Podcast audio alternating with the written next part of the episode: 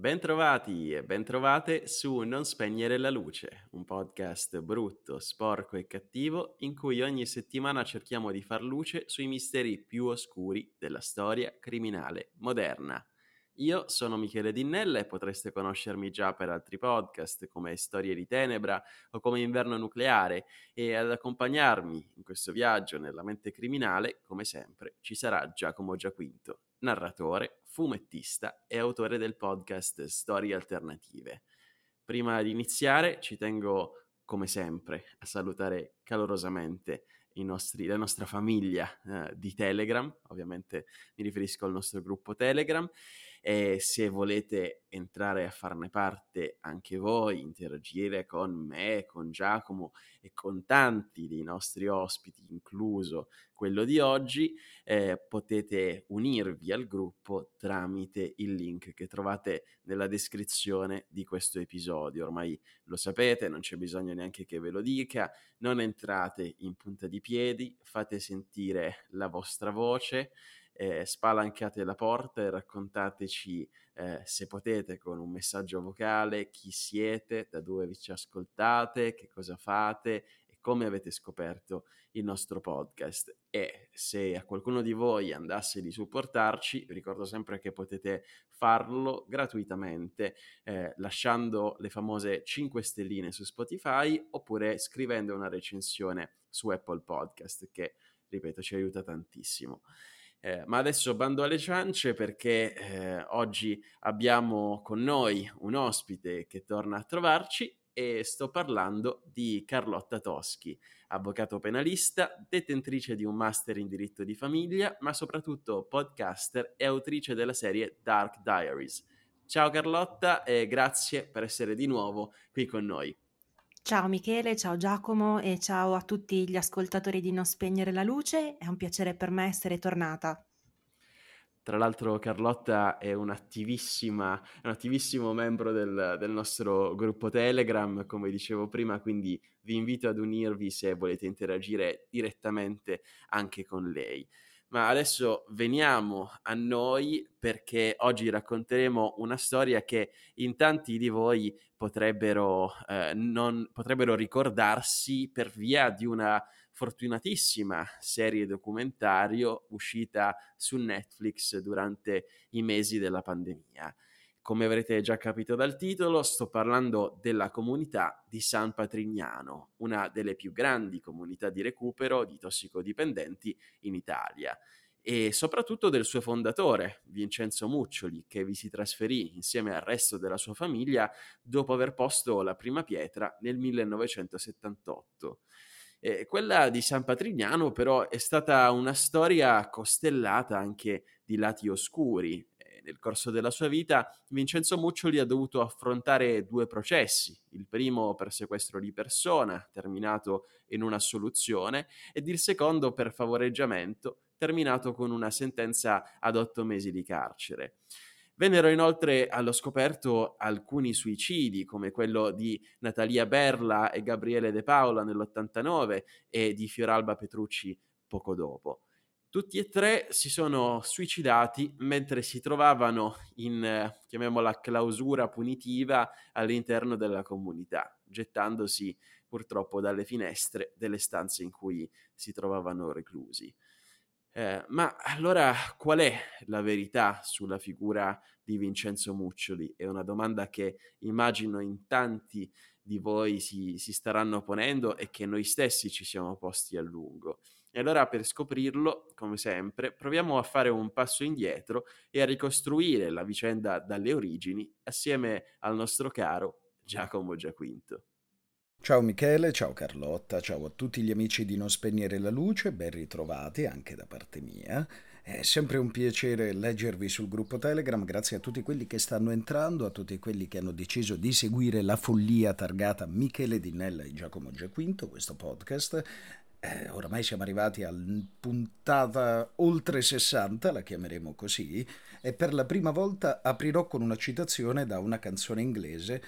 Partendo da un presupposto, ovvero trovare la giusta apertura, la giusta citazione per raccontare questa storia non è stato facile, perché magari eh, la scorsa volta ho parlato del Parlamento dei Corvi, un'altra volta magari ho citato Philip Roth, un'altra Neil Gaiman, questa volta eh, può sembrare uno scherzo la frase che sto per dirvi, ma posso garantirvi che alla fine della narrazione vi renderete conto che ha senso ed è una frase tratta da una delle canzoni più famose, nonché più belle dei Coldplay, del celebre gruppo inglese guidato da, da Chris Martin.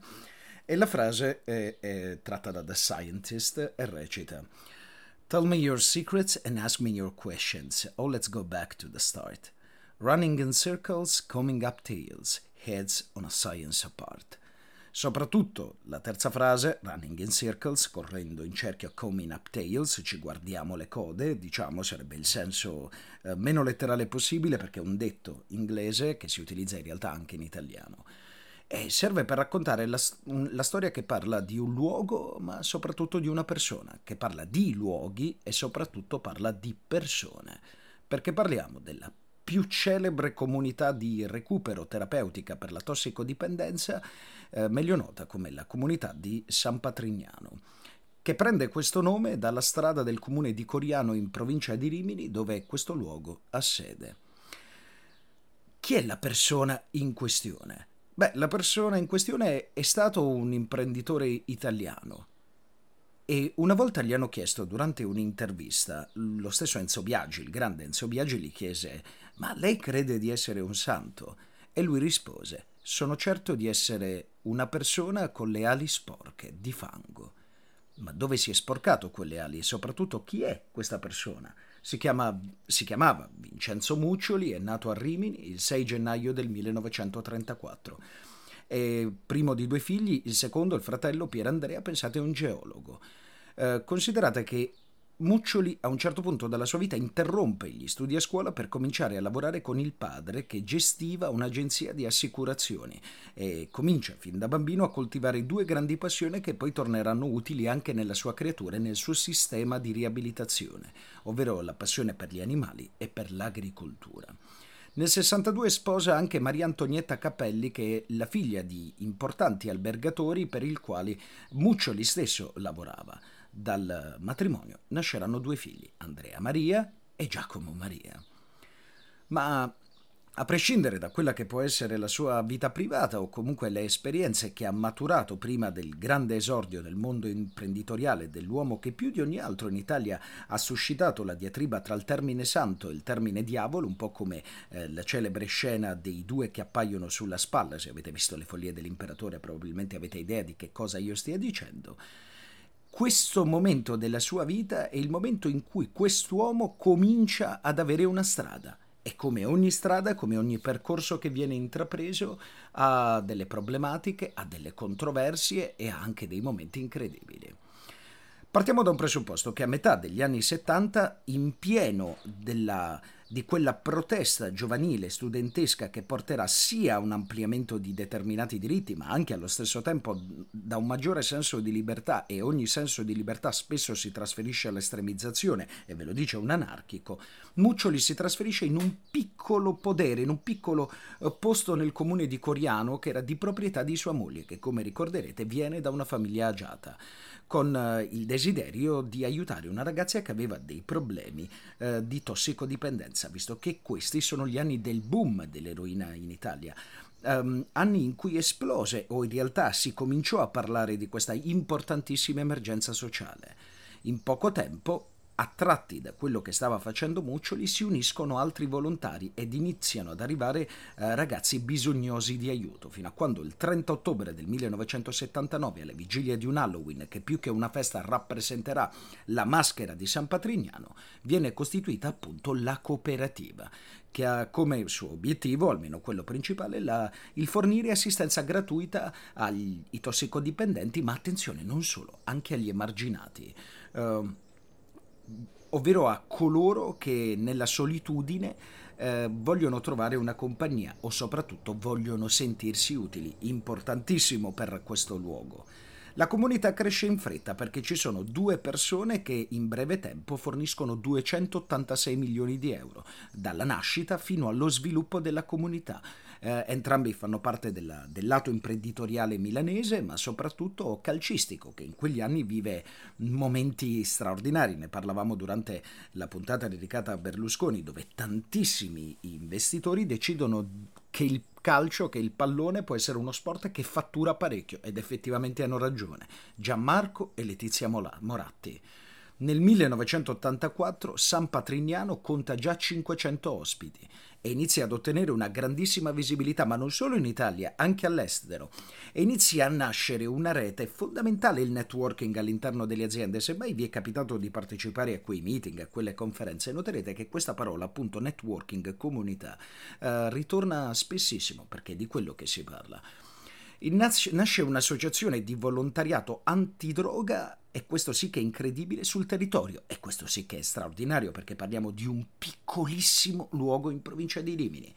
Nel 1986 gli ospiti aumentano e diventano 800 più 200 rispetto ai 500 di cui vi parlavo prima. La comunità addirittura viene riconosciuta come un ente di formazione professionale dalla regione Emilia-Romagna e l'impegno della comunità eh, nella lotta alla tossicodipendenza in anni in cui queste storie vengono sbattute in prima pagina diviene eh, straordinario, diviene dilagante. E secondo mm, Vincenzo Muccioli, Don Mario Picchi e Don Oreste Benzi, il problema della tossicodipendenza va formato, va fermato sul nascere, va fermato prima che diventi ingestibili e infatti fondano il MUVLAD, ovvero il Movimento Unitario Volontari Lotta alla Droga, eh, che addirittura si preoccupa di elaborare e scrivere una legge a sostegno dei tossicodipendenti, collaborando mh, alla stesura della celebre legge Iervolino Vassalli che verrà promulgata nel 1990. Nel 91 San Patrignano ha il suo apice massimo perché viene riconosciuta come fondazione ed ente morale non più solo dalla regione dell'Emilia-Romagna, no, ma dallo Stato italiano, in seguito a un atto particolare con cui Muccioli e la sua famiglia cedono in donazione tutti i, pro- i propri beni immobiliari alla comunità e nel 94, quindi tre anni dopo eh, diciamo, il riconoscimento ottenuto dallo Stato, gli ospiti eh, sono diventati tantissimi. Sono, siamo quasi al doppio dell'86, 1400. Nasce un centro medico che è costruito per contrastare un altro dei problemi di quegli anni, un problema che veniva evidenziato da una pubblicità che è passata alla storia per quanto fosse stupida e allo stesso tempo mh, denigrante nei confronti dei malati di AIDS. Lo ricorderete probabilmente. Io probabilmente ero nato anche da pochissimo, considerando che ho solamente 31 anni e sono giovanissimo. Eh, ricorderete la celebre pubblicità con le persone sull'autobus con l'aura viola che avevano intorno. Nel 95, eh, subito dopo la morte di Vincenzo Muccioli, la gestione viene affidata al figlio maggiore Andrea. E sotto la guida del figlio la comunità si apre sempre più all'esterno e nel 96 si svolge la prima edizione del concorso ippico internazionale Challenge Vincenzo Muccioli. Già perché aveva due grandi passioni quell'uomo, forse lo ricorderete a inizio narrazione. E queste passioni erano l'agricoltura e gli animali, ovvero tutto quello che aveva a che fare col mondo rurale a lui piaceva. Considerate che parliamo di un luogo che ha un impatto eh, straordinario, ha un impatto eh, che in quegli anni per chi li ha vissuti è finito in prima pagina diverse volte. E c'è un'altra domanda che gli fece, gli fece Enzo Biagi, delle tre di cui vi parlerò durante questa narrazione. E la domanda era, da dove deriva il suo desiderio di aiutare gli emarginati, i tossicodipendenti. E lui rispose, perché se capitasse alle persone a cui io voglio bene, ehm, probabilmente ne morirei. Eh, ma quando hai tutte queste luci della ribalta addosso, in un periodo in cui in Italia la sfiducia è alle stelle, perché ci troviamo negli anni che poi porteranno agli anni di piombo, vuol dire che sei circondato da delle controversie, perché in Italia santi non ne esistono. E quali sono queste controversie? Beh, i metodi che venivano utilizzati nella comunità di San Patrignano hanno suscitato tantissime controversie che sono state oggetto di ampio dibattito pubblico, processi giudiziari e anche serie televisive. Per esempio, nell'ottobre del 1980 una perquisizione dei carabinieri all'interno della struttura trova alcuni ospiti incatenati e rinchiusi in un canile. Muccioli viene arrestato e si apre un processo per maltrattamenti e sequestro di persona. Un processo che avrà anche un nome perché alla stampa piace tantissimo trovare i titoli come se fossero dei minifilm. Il processo delle catene, che ebbe una eco sui giornali senza precedente per una comunità del genere. Il processo si conclude in primo grado con una condanna a 18 mesi di reclusione, mentre in appello Muccioli viene assolto e la sentenza viene confermata nel 1990 dalla Cassazione. Sì, ma viene assolto come? Viene assolto perché dietro al suo team di avvocati si cela ancora una volta la presenza dei Moratti. Come viene assolto? Perché l'opinione pubblica spesso conta più della legge, perché in tribunale, in questo Michele sicuramente sarà molto più esperto di me, come parli a volte è meglio di ciò che mostri, perché le prove spesso sono legate a come le stai presentando. E vi ricorderete quando abbiamo parlato del caso di O.J. Simpson, mm, quando l'avvocato disse abbiamo vinto perché gli altri erano più scarsi. Ma non è finita qui, perché il 7 maggio del 1989 viene ritrovato a Terzigno il cadavere di un ragazzo che apparteneva alla comunità. Il suo nome era Roberto Maranzano, che era stato ucciso eh, con delle percosse. Quattro anni più tardi, in seguito alla confessione di un testimone che aveva assistito alla morte del ragazzo, venne fuori che il giovane venne ucciso a bastonate, beh pensate un po', da tre ospiti della comunità. Per depistare le indagini, il cadavere venne trasportato in auto fino a Terzigno cercando di far passare l'idea di un, li- di un delitto legato magari, non so, alla mala, alla criminalità organizzata. Muccioli venne assolto per il reato di omicidio colposo per non aver commesso il fatto. Venne invece condannato in primo grado a otto mesi per favoreggiamento, ma gli fu riconosciuta l'attenuante per l'aver agito. Ascoltate bene questa frase perché è importante per la legge, sembra quasi ritornare ai delitti di onore l'aver agito per motivi di particolare valore morale o sociale. Ora, voi lo sapete come io la penso su certi argomenti, sapete anche il mio pensiero politico, non l'ho mai nascosto, eh, non ho mai nascosto nemmeno i tatuaggi che ho io che magari inneggiano all'anarchia. Eh, però che cosa vuol dire valore morale o sociale? E soprattutto pongo proprio questa domanda al nostro gruppo Telegram, ai nostri ascoltatori, a coloro che magari si iscriveranno e che ascolteranno questo sproloquio. Che cosa vuol dire valore morale o sociale? Chi determina la moralità e la socialità? Un tossicodipendente è contro la moralità, quale? Quella cattolica, eppure ci troviamo in uno Stato laico. Non dimenticate mai che l'Italia non è uno Stato che vige sotto la bandiera del Vaticano.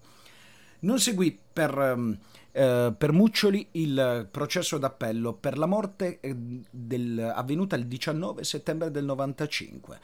Vennero però alla scoperto altre cose tremende di cui la nostra Carlotta spesso ne ha parlato e a me è capitato di collaborare con Sbarre di Zucchero, ho anche scritto un fumetto per loro che non so, magari quando uscirà la puntata, chiedo ovviamente conferma a Michele, magari lo, ve lo facciamo leggere proprio sul gruppo Telegram, lo inseriamo come link in descrizione, troveremo sicuramente un modo, perché vengono scoperti dei suicidi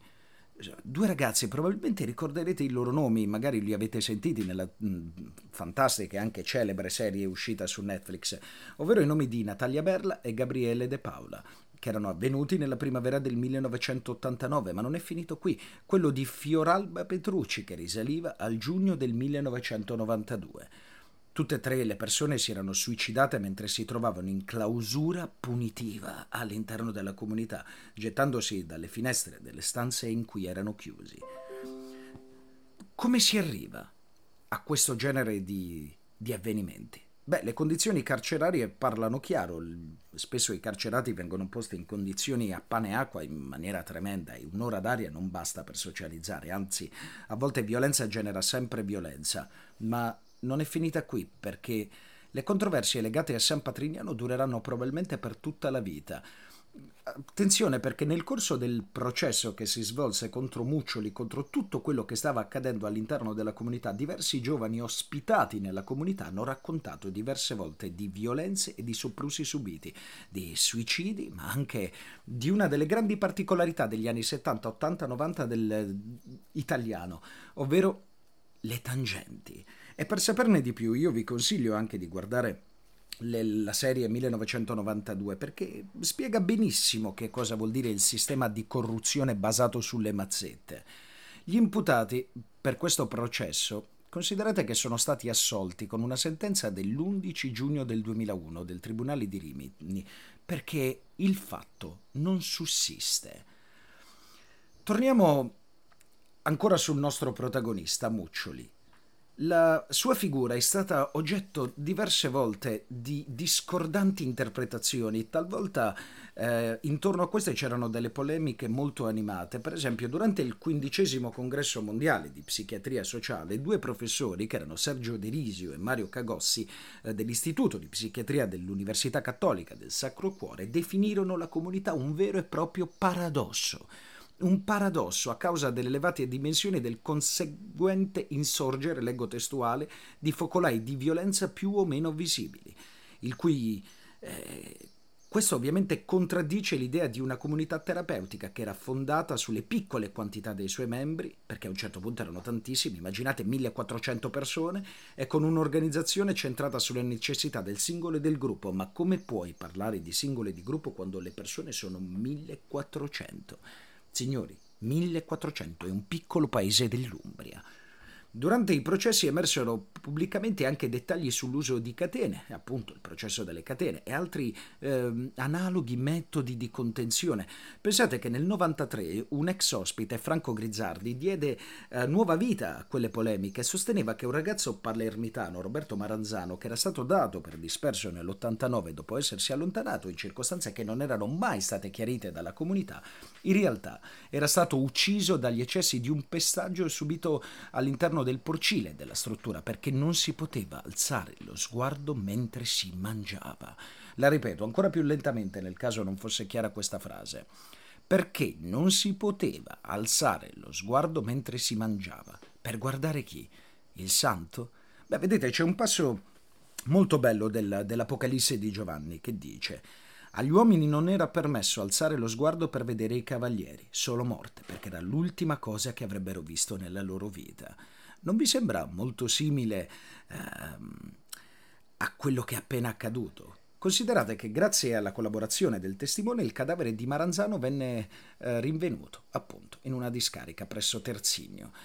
L'autopsia rivelò che quanto era stato denunciato era vero e che c'erano diversi segni di percosse. E uscì anche un'audiocassetta registrata dall'autista di Muccioli, Walter De Logu, che era il padre della conduttrice radiotelevisiva Andrea, che smascherava il fatto che Muccioli era sin dal primo momento a conoscenza del delitto, anzi cercava in quel dialogo di convincerlo a far sparire il Grizzardi, diventato pericoloso in quanto continuava a ricattare minacciando di denunciare i fatti. Questa registrazione, che sono agli atti del processo, venne ascoltata in aula il 2 novembre del 94. Muccioli, riferendosi a uno dei testimoni dell'omicidio, asserì che ci vorrebbe un'overdose. Due grammi d'eroina e un po' di stricnina. Bisogna operare come con i guanti del chirurgo, oppure bisogna sparargli con una pistola sporca. Queste denunce spinsero molti altri ospiti a denunciare percosse e violenze, perché il problema delle violenze è che si rimane in silenzio. Perché come recitava quella canzone dei Coldplay di cui vi parlavo in apertura. Tell me your secrets and ask me your questions. Oh, let's go back to the start. Running in circles, coming up tails. Correndo in circolo. E correndo in cerchio ci si guarda la coda. Sì, ma la coda di chi? La coda di una comunità che tra luci e ombre forse non ha aiutato nessuno. Forse ne ha uccisi tanti. Forse è solo servita a dare peso a quella strana morale italiana per cui l'aiuto è necessario anche se non richiesto.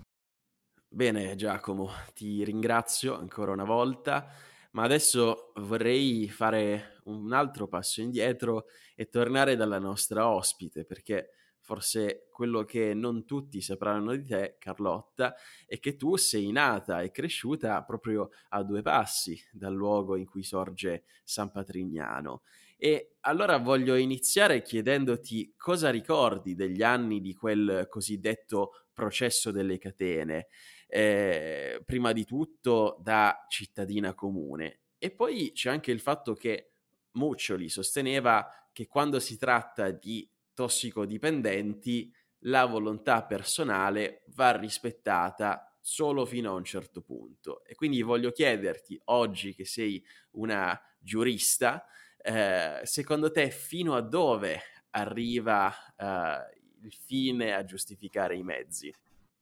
Grazie Michele, eh, grazie Giacomo. Intanto non sono così vecchia, se proprio possiamo spezzare una lancia a mio favore, il primo processo che è iniziato nel 1983 è proprio l'anno in cui sono nata io. Ricordo sicuramente meglio il secondo processo, processo ma ricordo chiaramente tutto il clamore mediatico che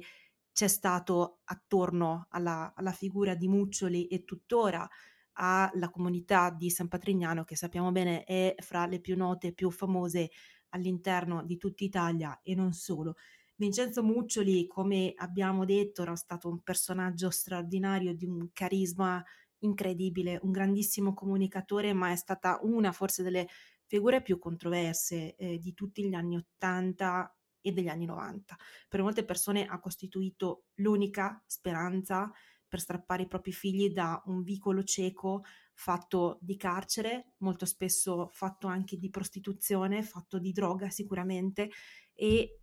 tutt'oggi ci poniamo queste domande, quindi se c'è un limite al metodo di cura per salvare un tossicodipendente, se è ammessa qualsiasi cosa, qualsiasi privazione della libertà personale o addirittura anche la violenza. E, e quindi chi è che controlla il terapeuta finché il terapeuta non ne abusi di questo potere? Non c'è rischio che questo potere possa sfuggire di mano. Tutte queste risposte, secondo me, a tante domande che ci sono ancora oggi, io le ho trovate e le ritrovo ancora andando a leggere mh, no- la nostra Bibbia, che sono un po' le sentenze. Chiaramente quando si parla con un giurista si dice sempre, eh, allora leggo prima le carte ed anche in questo caso la sentenza eh, che eh, fu quella di primo grado, che si concluse nel, nel, 1985, io avevo neanche due anni perché parliamo del mese di, di marzo dell'85, fu inizialmente una sentenza di condanna che poi in appello e in Cassazione eh, vennero ecco, t- totalmente ribaltate le carte. In quella sentenza lì è descritto molto bene il problema eh, del consenso, diciamo, e di quanto il fine giustifica i mezzi. E quindi vi invito a scaricarvela, a leggerla, è molto molto lunga ma è, è scritta veramente bene e secondo me è una sentenza che parla di tante cose, non solo di un contesto socioculturale, eh, anche di un contesto giuridico, ma anche di un coinvolgimento di tante persone che sono state avvinte in maniera molto stretta con, nella vita di, di Vincenzo Muccioli, della famiglia di Muccioli, ma anche di tanti politici eh, di allora, Letizia Moratti, Fratelli Moratti. Ehm, situazioni molto particolari. Ecco, partirei appunto dal discorso del consenso. Chiaramente noi sappiamo che è efficace quando eh, ha per effetto delle limitazioni circoscritte della libertà personale. Chiaramente è invalido quando io vado a determinare la distruzione o menomazione così grave da sminuire in modo notevole la nostra funzione sociale come individuo. Noi parliamo della, della Carta Costituzionale, l'articolo 13 della Costituzione, che dice che no, non ci sono ecco, ammesse tante limitazioni della libertà personale, chiaramente noi ci arrestiamo lì dove la libertà personale possa essere violata con quei mhmm, ecco, nicrismi de, dell'habeas corpus. Secondo il, il tribunale che andò a giudicare Muccioli, ecco, c'è una bellissima digressione parlano di eh, ammesso anche in ipotesi in cui ci, ci, fosse stato l'allora consenso di tutti gli interessati, il collegio si fece questa domanda, c'era l'allora consenso o era un, un consenso presunto, un consenso parziale, perché effettivamente si trattava di tossicodipendenti che entravano quantomeno su un patto di alleanza terapeutica all'interno di San Patrignano e ivi rimanevano. Mi piace ricordare eh, quello che era disposto allora da un regolamento, pensate 1909, 16 di agosto, sui manicomi e sugli allenati, che prendeva per esempio l'uso mezzi, dei mezzi di coercizione sugli infermi e diceva che l'uso dei mezzi di coercizione andava utilizzato soltanto con l'autorizzazione prescritta del direttore dell'istituto sanitario, un'autorizzazione che doveva indicare chiaramente la natura e la durata del mezzo di coercizione. Ci ricordiamo più o meno tutti come, ahimè, andò a finire il processo in primo grado, poi chiaramente ribaltato in, in secondo grado e in Cassazione, confermato appello. Eh, ci si poneva il problema di prendere in esame tutte le tesi difensive, chiaramente i difensori sostenevano che appunto questo consenso fosse effettivamente prestato e invece la Corte d'Appello diceva, diceva di no. Il tossicodipendente è completamente incapace di intendere di volere, questa era, era la domanda. E il Tribunale di primo grado che è il Tribunale di Rimini, a me tanto, tanto vicino e tanto caro, un bellissimo tribunale, tra l'altro anche esteticamente molto bello, se passate un po' di turismo giudiziario non è male. Il Tribunale di primo grado diceva che bisognava comunque tracciare un profilo del tossicodipendente sia dal punto di vista ecco, della sua situazione personale, ma anche della eh, situazione in cui lui si viene a trovare perché è predisposto ad una sorta di impulso istintivo verso la ricerca della sostanza stupefacente. Chiaramente poi venivano in causa anche tutti quegli episodi in cui si trattava di tossicomanie involontarie oppure per ragioni indipendenti dalla volontà dell'assuntore e allora il collegio diceva no, per me questo consenso non è così presunto e quindi no, tutti i fini non giustificano i mezzi. È pur vero che Muccioli veniva visto come un'ancora di salvezza, davvero per tantissime persone e così lo è stato per tanti anni, l'unico modo per salvarsi anche con estremi rimedi. C'era un po' questo incantesimo, forse a San Patrignano, un incantesimo che si è rotto nell'83 e poi negli anni 90 con il secondo processo. Andiamo, andiamo per tappe però, Carlotta. Ok. Stiamo mettendo tantissima carne al fuoco, Scusa. perdonami se ti fermo, ma voglio eh, dare al, al nostro pubblico, alle persone che ci ascoltano, quasi una una mappa, una roadmap di quella che è stata la vita di Muccioli sì. in questa intervista, in questa chiacchierata insieme a te. Quindi facciamo, fermiamoci un attimo sul primo processo e eh, cerchiamo di eh, uscire dal, dal, legalese, che ovviamente io capisco eh, perché anche il mio pane quotidiano, però immagino che tante persone da casa avranno più difficoltà. E mi è piaciuto molto questo termine che tu hai utilizzato sul turismo giuridico, Devo, penso che lo farò mio e inizierò ad utilizzarlo anch'io. Tra l'altro qui, qui in America eh, hanno questo senso estetico neoclassico, soprattutto a Washington, per i palazzi del governo. Io poi ho, fatto, ho lavorato anche al Tribunale di New York lo scorso inverno, quindi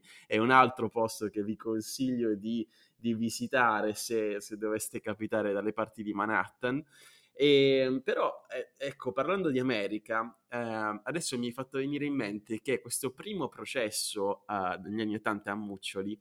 mi ha ricordato moltissimo uh, il processo a O.J. Simpson, non perché ci siano particolari somiglianze tra i due casi, ma per la risonanza mediatica, perché in Italia sono pochi i processi ehm, che eh, vengono così tanto influenzati dalla um, opinione pubblica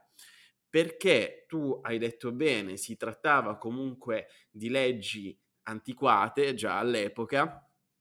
e quindi questo è un processo che ha dovuto, bene o male, fare giurisprudenza. E, e quindi eh, da un lato è, stata, è stato un passo avanti nel bene o nel male incredibile con la soluzione di Muccioli e in secondo grado ovviamente perché all'inizio era stato condannato e, e, e dall'altro è stata una delle poche volte in cui in Italia si è visto così tanto consen- consenso da parte eh, dell'opinione pubblica nei confronti di chi si stava difendendo. E, e secondo me questa, questo consenso ha spostato effettivamente gli equilibri di questo processo, tanto che questo ci porta alla seconda domanda che ti volevo fare in questa chiacchierata, cioè secondo te Vincenzo Muccioli, mh, forte di questa di questo rinnovato appoggio da parte dell'opinione pubblica, perché nel 78 eh, Zampa era, nato, era nata come una comunità quasi rustica, con pochi adepti che letteralmente eh, avevano eh, costruito, avevano fatto da muratori con Muccioli stesso in prima linea, eh, però parliamo di 20, 30, 50 persone al massimo che eh, si erano messi lì e avevano eh, comprato questo fondo, Muccioli aveva comprato questo fondo e si erano trasferite per costruirci qualcosa sopra. Ma dal quel 78 fino al primo processo, Sampa si era evoluta in maniera incredibile, andando ad inglobare tantissime persone e eh, paradossalmente facendo il bene anche di tantissime famiglie e il male di qualche altra famiglia purtroppo. Eh, però, e questa è la ragione del, del, del consenso che si era creato intorno a Muccioli, che era un progetto nato ai margini della legalità, perché comunque io immagino che se vuoi porti l'obiettivo di curare le persone, devi avere eh, dal punto di vista medico anche le certificazioni giuste. Io non, non credo che all'inizio Muccioli avesse tutto questo, poi mi, me lo confermerai tu stessa. Eh, però ecco, il, il punto del mio discorso è che questa cosa si è evoluta così in fretta che gli è un po' scoppiata tra le mani, però bisogna dire anche che quel, quello stesso consenso ha salvato Muccioli dal primo processo e eh, lui, forte di questo appoggio da parte della, della gente comune, secondo me ha peccato un po' di hubris, eh, nel senso che la sua ambizione è andata oltre i limiti e infatti le conseguenze le vedremo eh, tra poco con quello che succede nel secondo processo. Tu hai avuto la stessa impressione o la pensi diversamente? Sicuramente in Italia sappiamo bene che i processi si fanno, ahimè, anche attraverso la televisione, attraverso l'opinione pubblica, soprattutto questo eh, processo sono andata a vedere vecchi articoli di giornale, addirittura ci furono eh, persone che andarono a protestare all'interno del Tribunale di Rimini proprio a favore eh, di Vincenzo Muccioli. Sicuramente la magistratura si, si è espressa anche su, su, questo argomento ed è bello ricordare questo processo anche appunto per eh, il profilo mediatico, come hai detto tu bene, ricorda tanti processi americani, però a differenza degli Stati Uniti dove molto spesso c'è l'ausilio della giuria, qui in Italia noi non l'abbiamo e molto spesso la magistratura si trova a scontrarsi con, in continuazione contro questo disequilibrio che viene, gli viene buttato addosso da, dal giornalista, dalla televisione, da mh, comunicati stampa. È chiaro che bisogna sempre che il magistrato si focalizzi su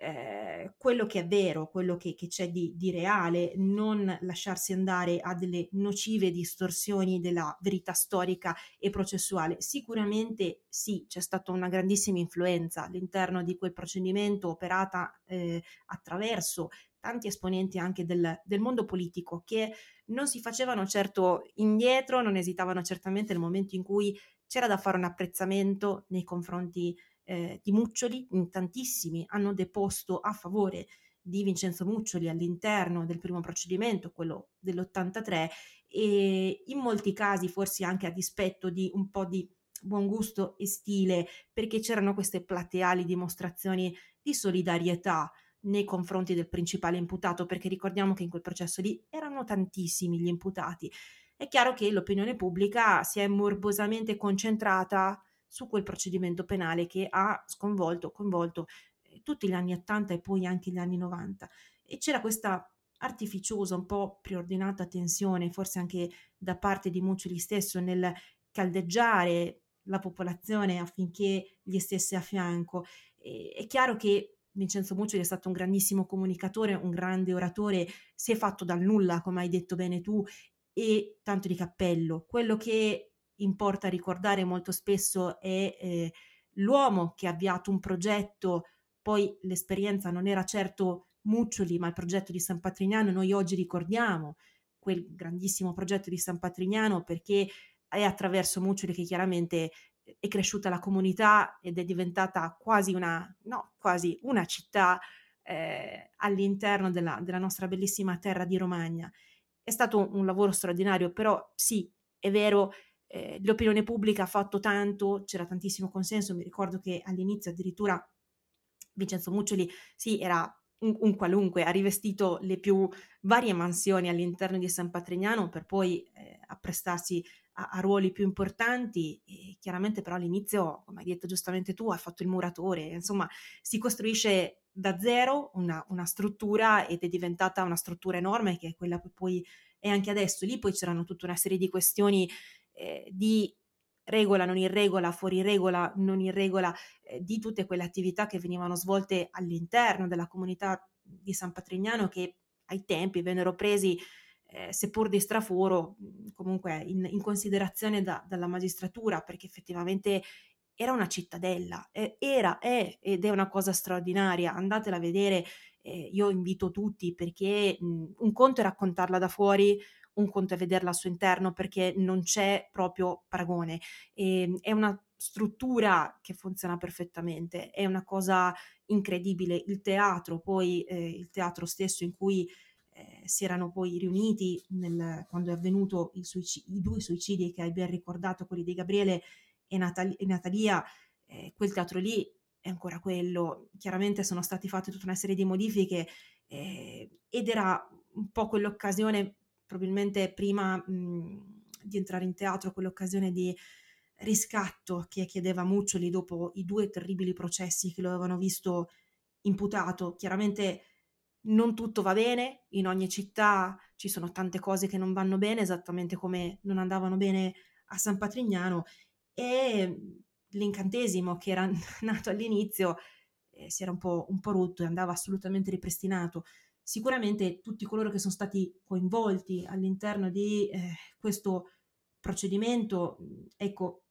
hanno, hanno vissuto questa, questa, epoca un po' particolare della politica che cerca di, di influenzare l'opinione pubblica. In certa parte penso che ci sia riuscita, questo a discapito del, eh, di quello che deve essere la terzietà della magistratura, che devono essere ovviamente liberi e indipendenti nel loro giudizio e spero che così sia stato. Sì, assolutamente. Facciamo ancora un passo indietro, Carlotta, perché io voglio riportarti a cosa succede subito dopo eh, la soluzione di Muccioli da, quella, da quel primo processo. E perché secondo me questo rappresenta un punto di trasformazione importantissimo per Sampa e per Muccioli stesso, perché la, la, gente si convince ancora di più che, che Muccioli sia una figura messianica, che sia un, un salvatore.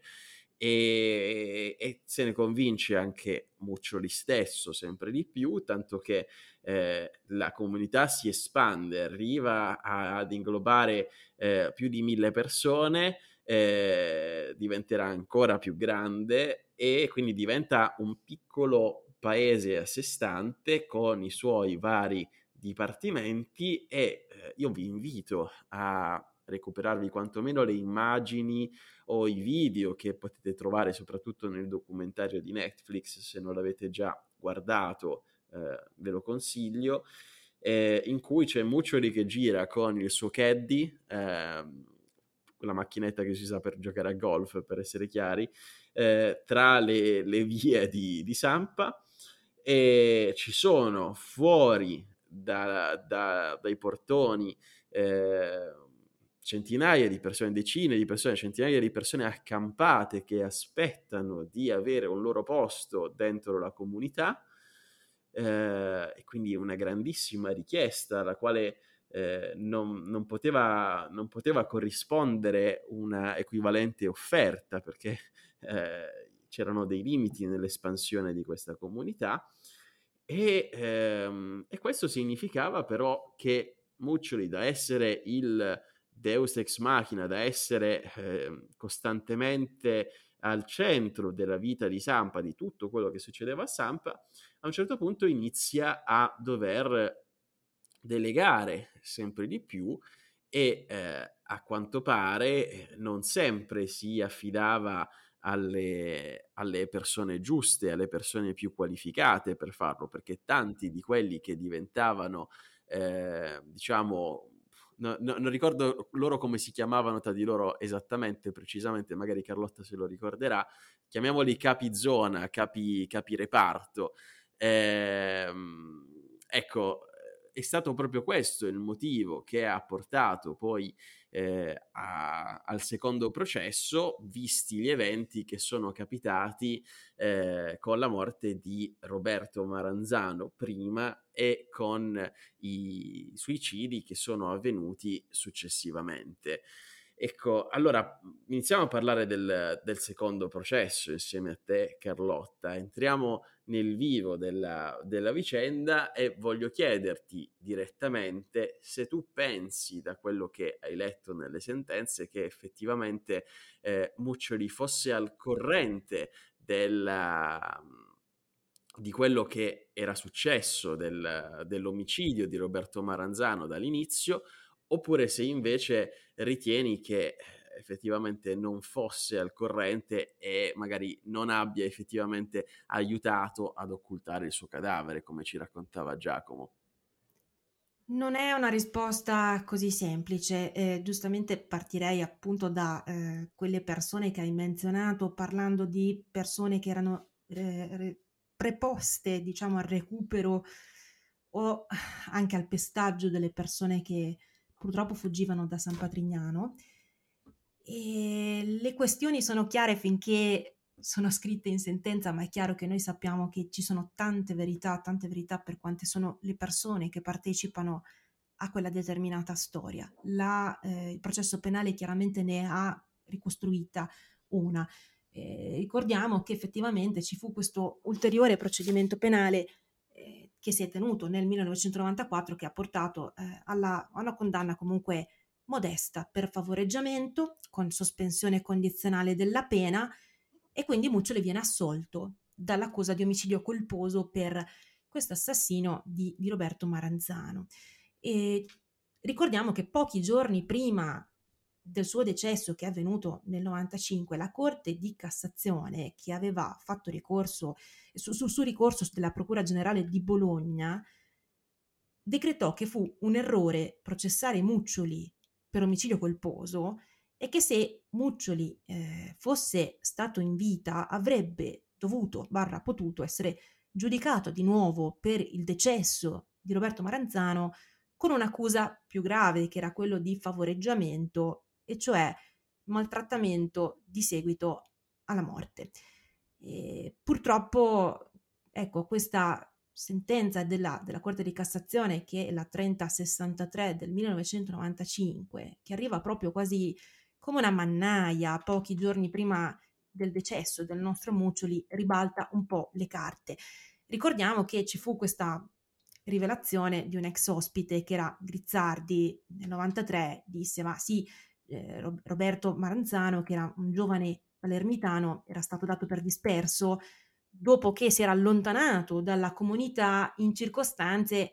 mai chiarite. E scopriamo che aveva subito un pestaggio all'interno di San Patrignano, all'interno di, di una delle strutture, la Porcilaia, e dagli atti processuali si evince perché non si poteva alzare neanche lo sguardo mentre si mangiava. Questa era la situazione che viene descritta da, dai testimoni. Grazie alla collaborazione di questo particolare testimone, Baranzano viene effettivamente, effettivamente ritrovato, diventa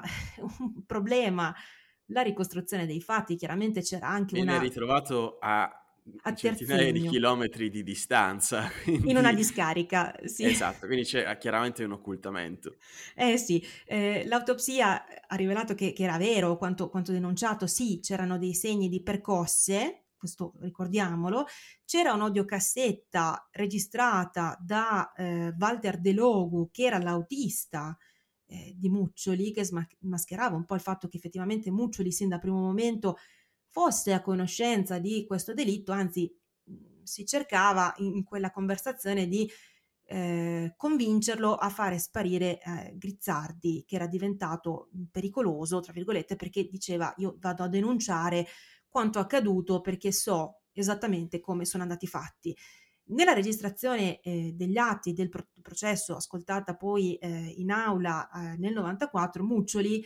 eh, parla di overdose, di eroina, di stricnina, eh, bisogna operare, dice, coi guanti del chirurgo, oppure bisognerebbe sparargli con una pistola sporca. C'erano tantissime denunce, ricordiamo all'epoca, per quanto riguarda il comportamento tenuto da Muccioli, violenze percosse, addirittura violazione eh, della legge elettorale in favore di alcuni politici amici. Torniamo al discorso del coinvolgimento della politica e dell'opinione pubblica. Poi cosa accade? Che si presenta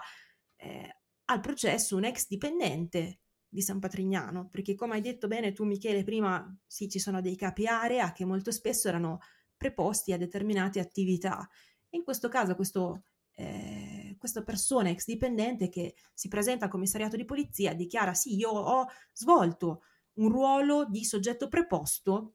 al pestaggio. Sì, è vero che ci sono stati dei suicidi, sì, è vero che c'erano delle clausure punitive all'interno di questa comunità, che sfociano poi, ahimè, suicidi di Natalia, Gabriele e tutti gli altri che, che ricordiamo nel nostro cuore, non lo so se è così corretto dire che lui non sapeva o non potesse sapere. È chiaro che tutte le persone che sono state coinvolte sono tutte defunte eh, e è difficile eh, pensare a posteriori se le cose eh, avrebbero potuto prendere una piega diversa o se Muccioli avrebbe potuto essere condannato anche per la più grave accusa dei maltrattamenti seguiti dalla morte. È chiaro che, ritornando al discorso della sentenza della Corte di Cassazione su ricorso della Procura bolognese, ci fa venire quantomeno il dubbio. Ed è chiaro che come giuristi penso che sia la cosa più bella, riflettere su quello che è stato il passato e andare a prendere un po' quello che c'è stato di positivo nelle carte degli altri processi e cercare di non commettere eventuali ulteriori errori. Assolutamente d'accordo con te, Carlotta, hai fatto un'analisi perfetta, quindi ti ringrazio per questo.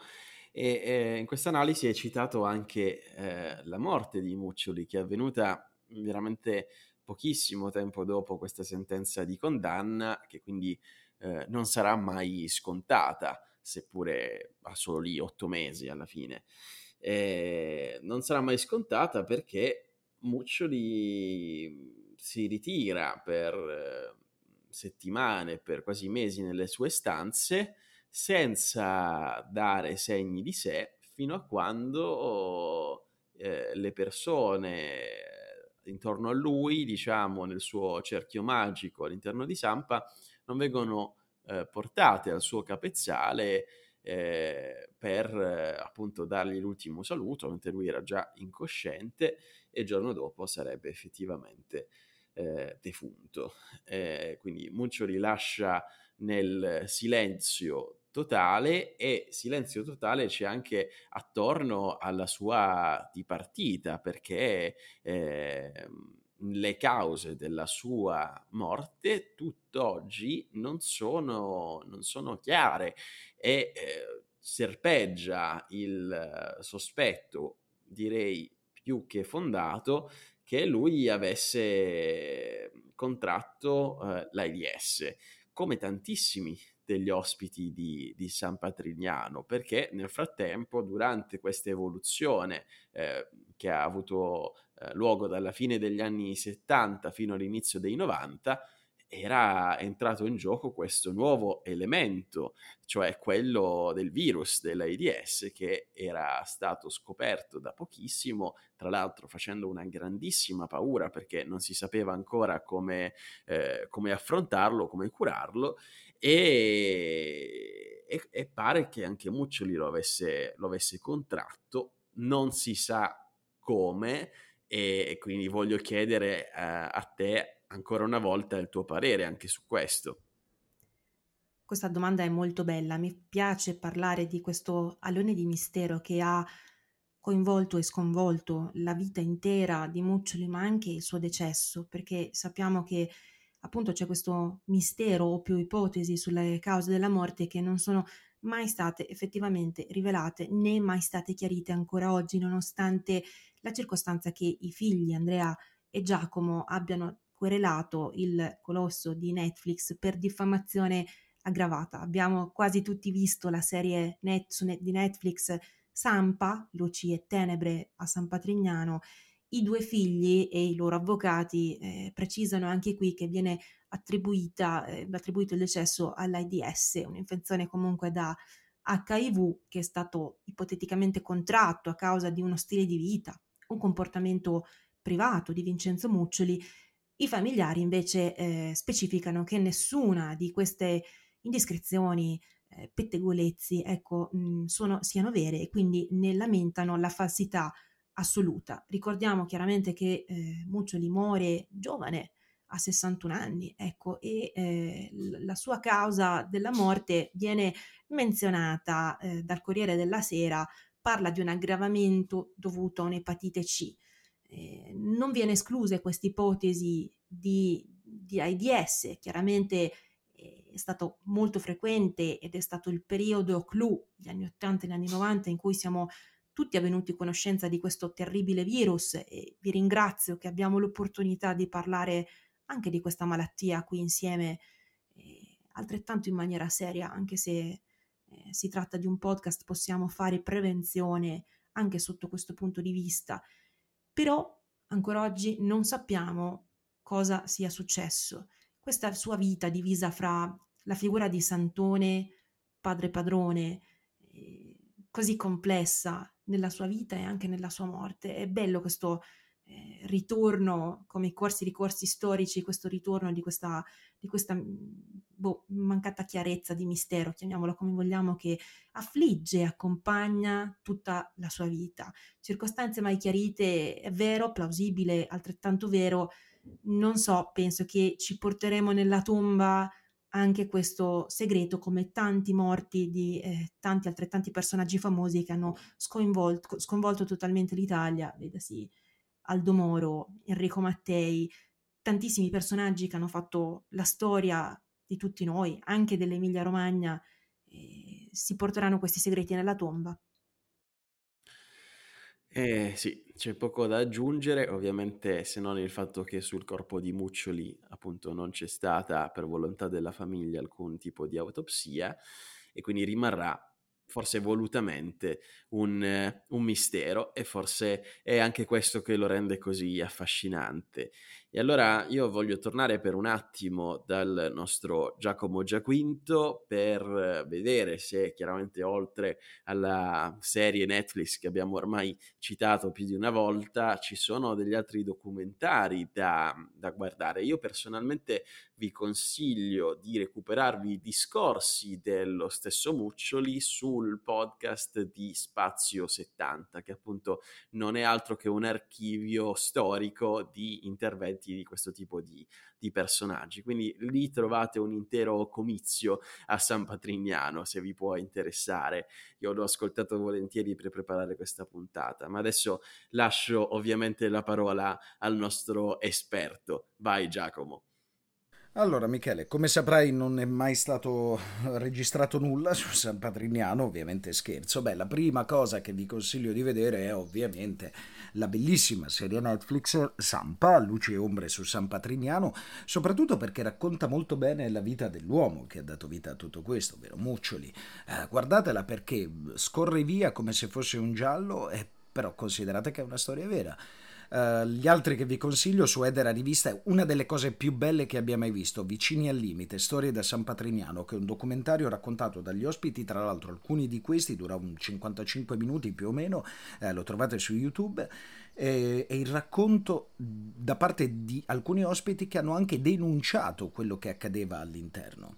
Uh, soprattutto l'altro che vi consiglio lo trovate su Rai Play, è Lontano da casa, che racconta di San Patrignano ma anche di tutte quelle comunità uh, per cui all'interno troviamo eh, proprio queste situazioni. Eh, proprio esperienze tragiche legate alle comunità di recupero dalla tossicodipendenza. Quindi la, la, tossicodipendenza, soprattutto la dipendenza da eroina, sappiamo che è tragica, sappiamo cosa porta. E per info chiedete pure alla vita di Ray Charles ma lontano da casa si interroga su cosa accade all'interno di quelle comunità. Perfetto, e allora ringraziamo come sempre il nostro Giacomo Giaquinto e insieme al nostro ospite eh, ci eh, avviamo come al solito verso la domanda finale, verso la conclusione di questo episodio e una duplice domanda, quella che ho per te Carlotta eh, da un lato una più tecnica e dall'altro una di riflessione. Quella più tecnica riguarda ehm, alcuni dei protagonisti secondari della serie che abbiamo già citato su Netflix, che sono i fratelli eh, Moratti. Eh, rispettivamente che poi sarebbero diventati patron dell'Inter e sindaco di Milano. Eh, Letizia credo che ancora oggi abbia dei ruoli all'interno del Senato. E ecco, due giovanissimi fratelli Moratti che ehm, dal primo momento quasi sono molto vicini alla figura di Vincenzo Muccioli, fanno parte proprio della sua cerchia quasi familiare e che diventano insomma quelli che chiameremmo qui in America angel investors, cioè investitori a fondo perduto all'interno di San Patrignano. E quello che io mi sono chiesto personalmente guardando la serie è che interesse potessero avere i fratelli Moratti da, appunto, da investire in, in San Patrignano e, ehm, e poi quella più di riflessione come domanda riguarda la figura di Muccioli. Qual era il segreto della sua comunicazione secondo te e, e qual era il segreto anche del successo di San Patrignano? Eh, tante domande in due. Eh, ricordiamo che San Patrignano come comunità è nata nel 1979, poi i fratelli Moratti, Gianmarco e, e Letizia, che erano amici carissimi di Muccioli, costituiscono la fondazione San Patrignano nel 1985. Sono andata a vedere una serie di interviste eh, che sono state rilasciate eh, da entrambi, eh, soprattutto da, da Letizia. Eh, Letizia diceva che la sua è una famiglia fortunata perché eh, ecco, si ritenevano in dovere di dare un contributo alla, alla, società italiana e alle persone che ne avevano bisogno. E quindi questa vicinanza di, di, intenti con l'amico Vincenzo Muccioli li ha fatti avvicinare a San Patrignano già nel 79, quando c'erano soltanto pochi ragazzi e quella mm, mega picco, grande piccola città sopra, sopra i colli di Rimini diventò la seconda casa. Loro vivevano eh, in una piccola roulotte insieme a Gianmarco, i figli e tutti i fine settimana, ogni festa che ci fosse, loro erano lì a San Patrignano insieme a Muccioli. È vero quello che ricordavi prima di Muccioli che gira con, con un caddy perché è tuttora così la comunità, fa, farla a piedi è, è praticamente impossibile se non dotati di grande senso d'allenamento perché tu, tu sali, scendi, sali, scendi.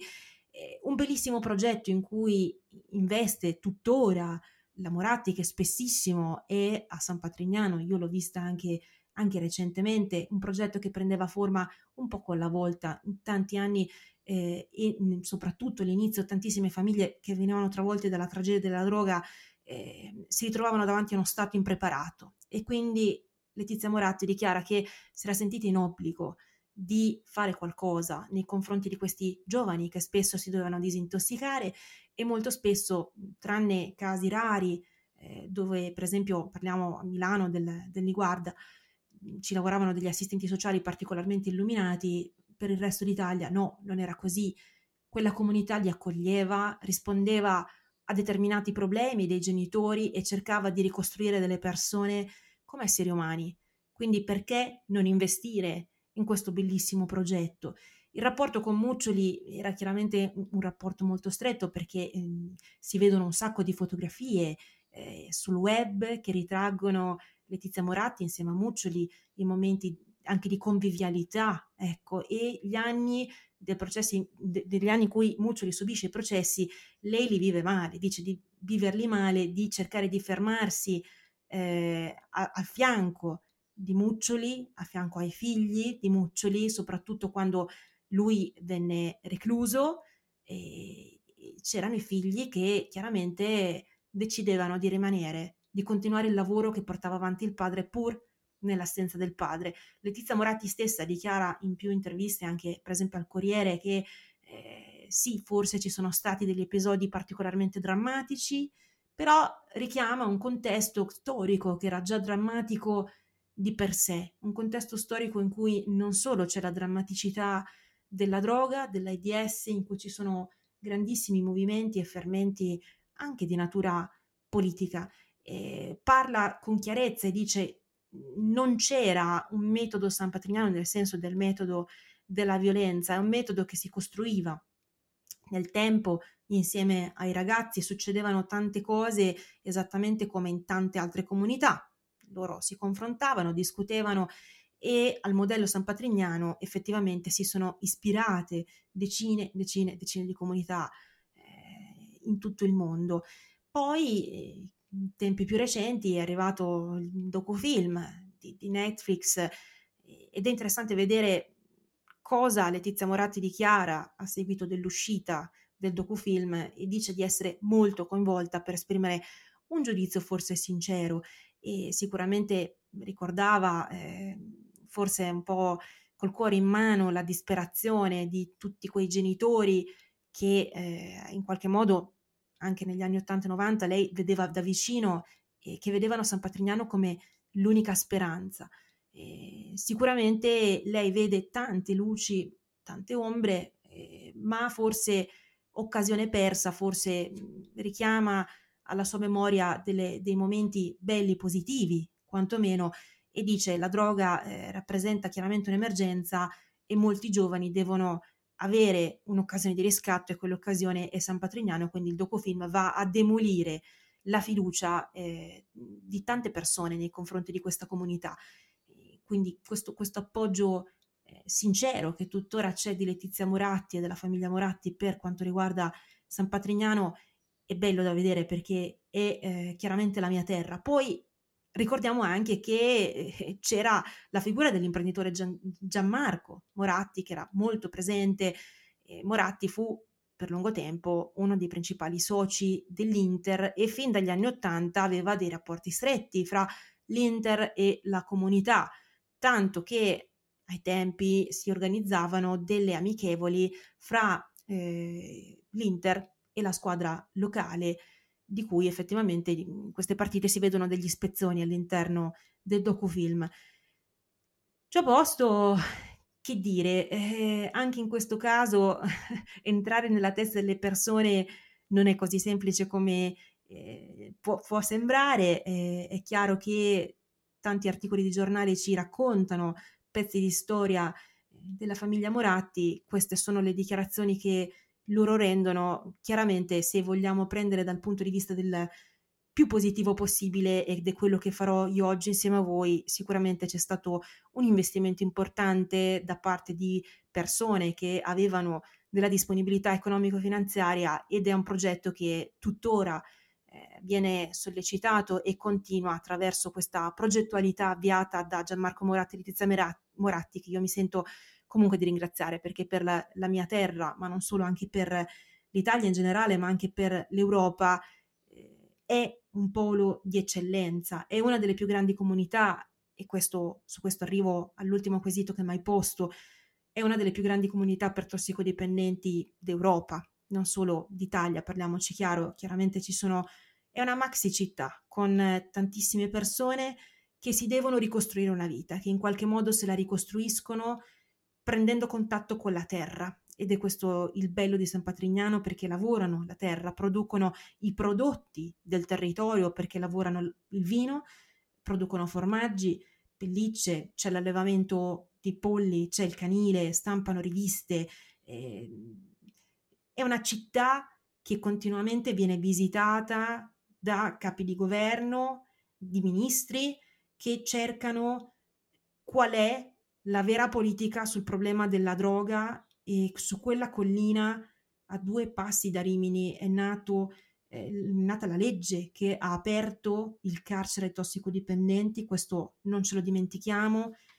e quel teatro che c'è all'interno di San Patrignano per me è un po' il simbolo di, red- di redenzione di San Patrignano. Eh, per quanto siano successe delle brutte cose all'interno di questa comunità, non neghiamocelo di certo, ricordiamo che eh, erano i politici che andavano da Muccioli a chiedere. Non era più Muccioli che andava in giro per l'Italia a convincere il mondo della bontà delle sue tesi, ma erano quei politici che salivano quelle colline per chiedere consigli, dei, dei confronti a Muccioli e anche, perché no, cercare dei voti. Di questo non me ne dimenticherei quando parliamo di San Patrignano. Assolutamente Carlotta, hai fatto ancora una volta una, una lucidissima e io ti voglio ringraziare perché arrivi sempre qui da noi super preparata e questo non è assolutamente da tutti. E quindi ancora una volta ringraziamo il nostro Giacomo Giaquinto, ma soprattutto la nostra ospite Carlotta Toschi. Grazie Michele, grazie Giacomo, è sempre un piacere per me, è un grande onore di fare parte di questa piccola grande community. E appunto, proprio riguardo alla community, se volete eh, complimentarvi con la nostra Carlotta, se volete scriverle un messaggio perché avete qualche domanda per lei o per noi, potete farlo eh, attraverso eh, il nostro eh, ormai famoso, celebre gruppo Telegram e iscrivetevi, fateci sapere con la vostra voce perché immagino che siete stanchi di sentire la nostra, io non so perché continuate ad ascoltarci, però fatelo se volete. E, ehm, e fateci sapere da dove ci ascoltate, che cosa fate, se siete all'estero, io lo so ragazzi, ormai lo so,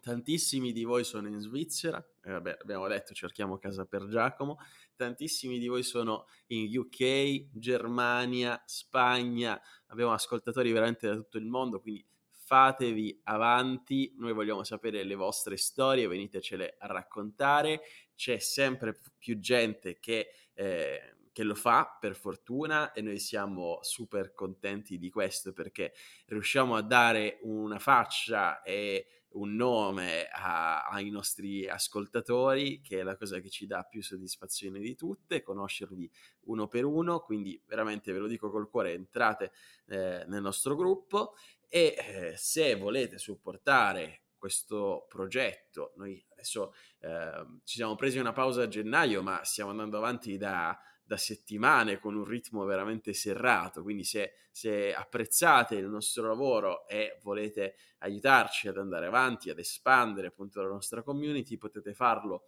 lasciando o 5 stelline su Spotify o scrivendo una recensione su Apple Podcast oppure se siete veramente eh, coraggiosi eh, ovviamente c'è qualcuno per fortuna che già lo ha fatto eh, ciao Matteo e andate, uscite fuori di casa, andate sui muri bianchi delle vostre città e scrivete lì la vostra recensione per il nostro podcast. Ma adesso chiudiamo con lo sbrodolo perché siamo già lunghissimi con questa puntata e io vi do appuntamento al prossimo mercoledì, ma nel frattempo vi raccomando, come sempre, di non spegnere la luce.